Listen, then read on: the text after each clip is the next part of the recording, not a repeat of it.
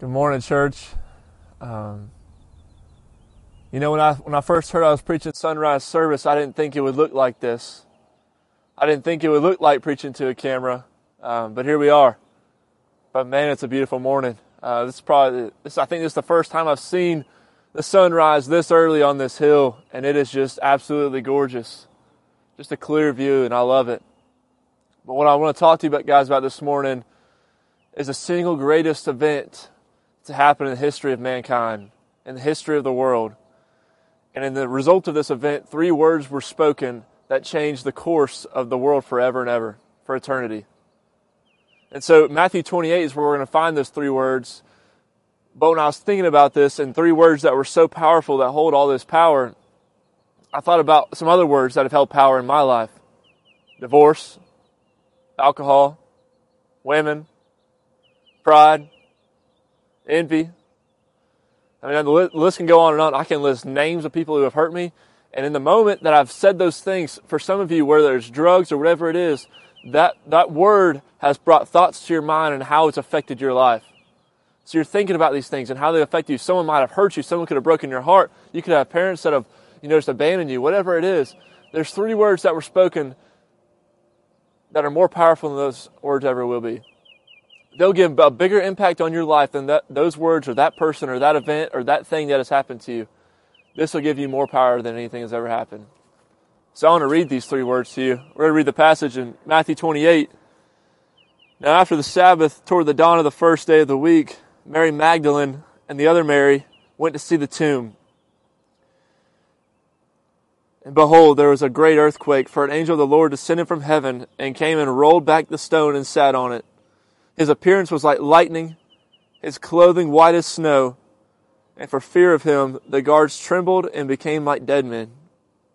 But the angel said to the women, Do not be afraid, for I know that you seek Jesus who is crucified.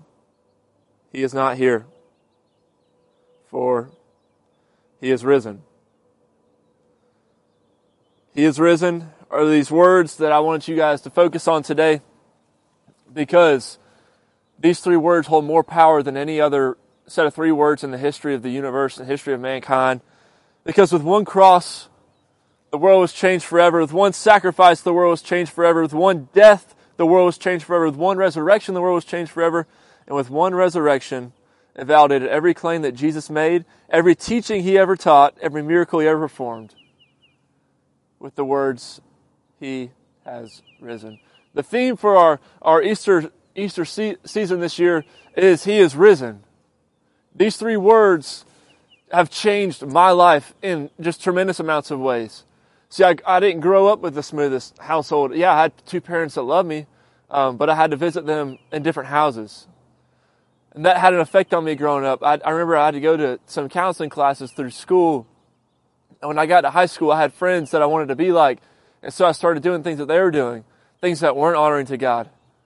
And I became consumed with these things. And this, that became who I was. I was about those things. And that was my identity. And it wasn't until I found and heard about this Jesus that I realized that everything could go away and my problems could be restored. When I heard about this Jesus, I, I realized that He died on the cross for my sins. And yeah, that's important because He had to live a perfect life in order to do that.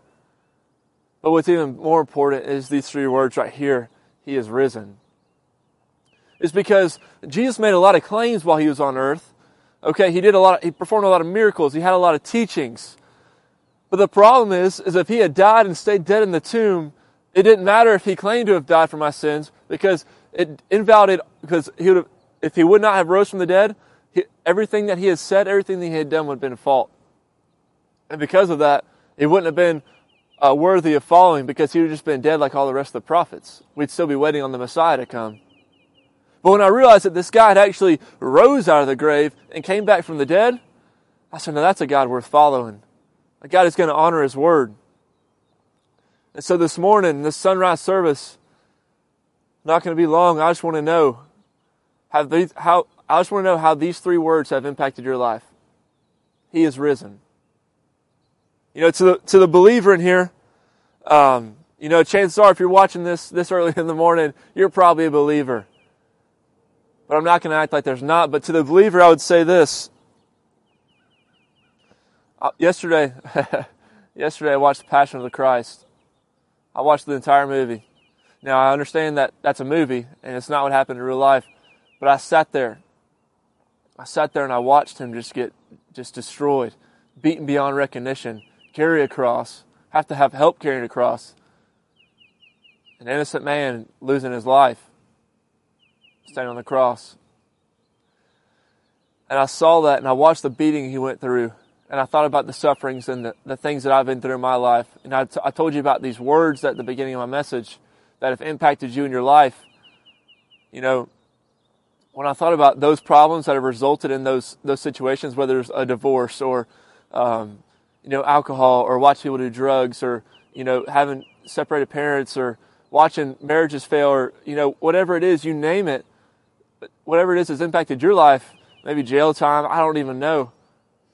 But here's what I'll say those problems that I go through, those times that my flesh is tempted, it really didn't seem all that bad when I was watching that. When I think about the price that Jesus paid on that cross, the problems that I have, they don't seem quite as bad anymore. Because I looked at a man who just got absolutely, absolutely demolished, beaten beyond recognition, and then embarrassed, spit on, thrown on the ground, whipped, put, and hung on a cross with nails in his hands and his feet. When I think about that, my problems don't seem as big.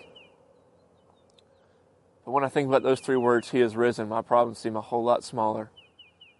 And they sound like there's a God out there can handle them, and that's Jesus. Because of the price He paid and because He rose from the dead, it doesn't matter what my past looks like. It doesn't matter what I'm struggling with. He's bigger than all that, all that and all those problems. So believers in this, who are watching this, I want you guys to know that, that we can rejoice in this cross right here we can rejoice in the empty tomb because he is risen. And because he is risen, we don't have to deal with these problems in our lives. We can hand them over to him because he can handle it. But to the unbeliever, there's someone out there who cared enough for you to die for you. He died for you and he paid the price that we deserved because the two other there, when Jesus died on the cross there was two other men on a cross up there and they were criminals, just like us, just like we were. And I want you to understand that if you're not, if you haven't necessarily believed in Jesus before, and you say you're a good person, I would ask you what measure you use to say that you're a good person.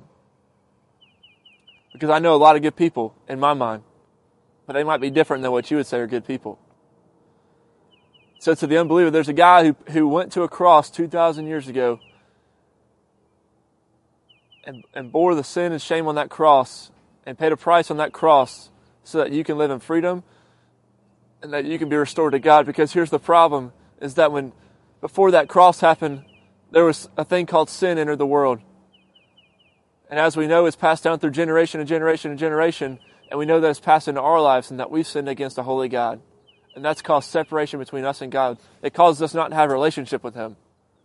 But because of this right here, where this cross and this forgiveness, this atonement, we have redemption with Jesus.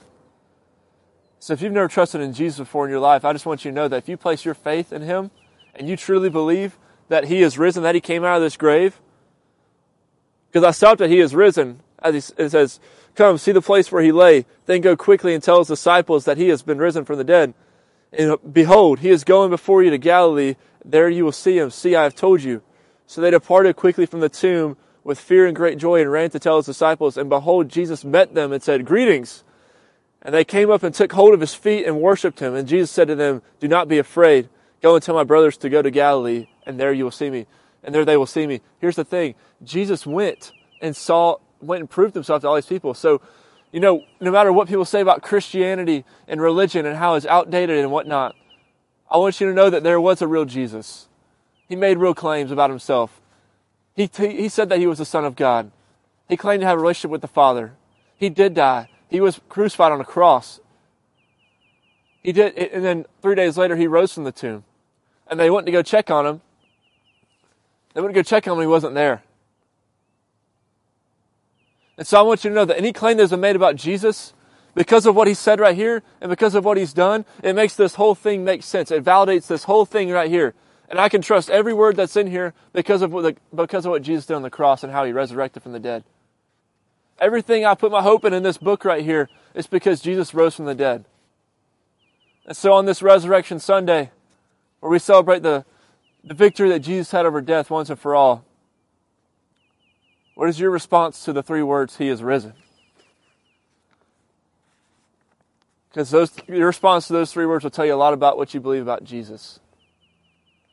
And it'll probably tell you if you're walking in the victory that He has over death, or if you're still walking in that death and choosing to walk in it anyways. There's so much freedom in walking with Jesus, guys. So much freedom in walking with Jesus. You just got to trust Him. Let's pray. God, we love you. Thank you. Thank you for rising from the dead. Thank you that it didn't end on the cross. The shame, the humiliation you went through, that you endured on the cross, the crown of thorns that you were that was placed on your head, the beating that you took. God, I thank you it didn't stop there. God, I thank you that you got the last word in and that three days later you rose from the dead. When the world thought it had put you, uh, when, it, when your world thought it had silenced you, God, you came back. So, God, I praise you for that. I thank you for saving me. But, God, I pray that on this Easter Sunday, you'll continue to move and that you'll continue to save. And, God, I know that you will, even through our technology streams. Thank you for who you are, God. We love you. Amen.